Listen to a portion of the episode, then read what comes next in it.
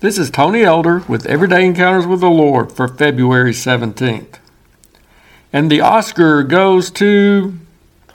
It's getting close to that time of year again as the entertainment industry hands out its annual honors known as the Academy Awards.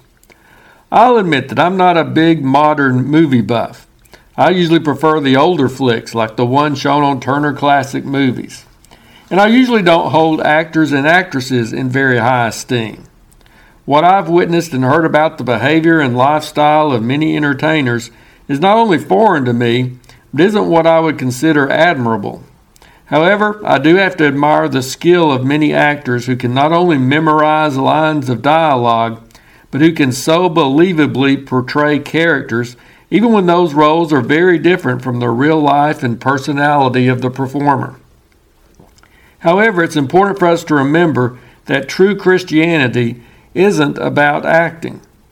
Jesus leveled some of his harshest criticism at those he termed hypocrites, a word whose root comes from the theater and the play acting of its participants. Faith in Jesus isn't about knowing the right words to say or giving a convincing portrayal of a person who is religious. I cringe sometimes when I hear words like performance, audience, and other theatrical related words used in connection with worship services. Because Christianity is less about what we try to appear to be and more about who we really are. Unfortunately, the church could give out some Oscars too.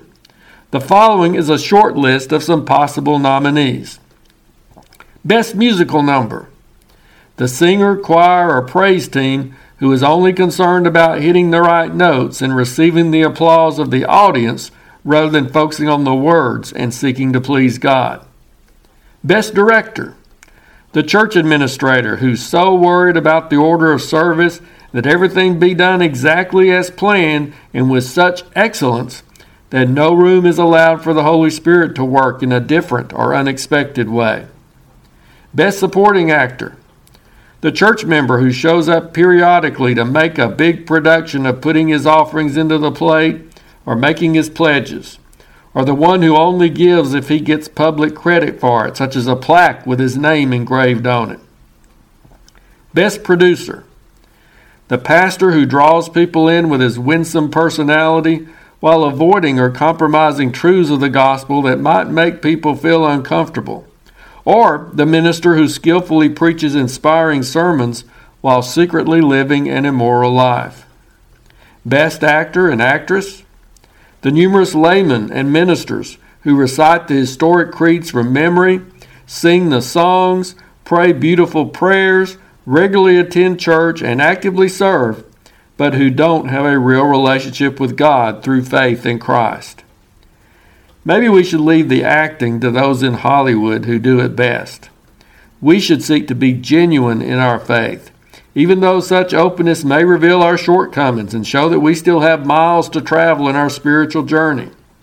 Let's always remember that the goal in our lives is not to win an Oscar for the best portrayal of a Christian, but to actually let the Lord transform us into the godly person He wants us to be.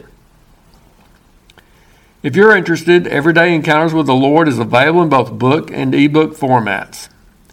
Now I pray that you'll encounter the Lord today in your own everyday experiences.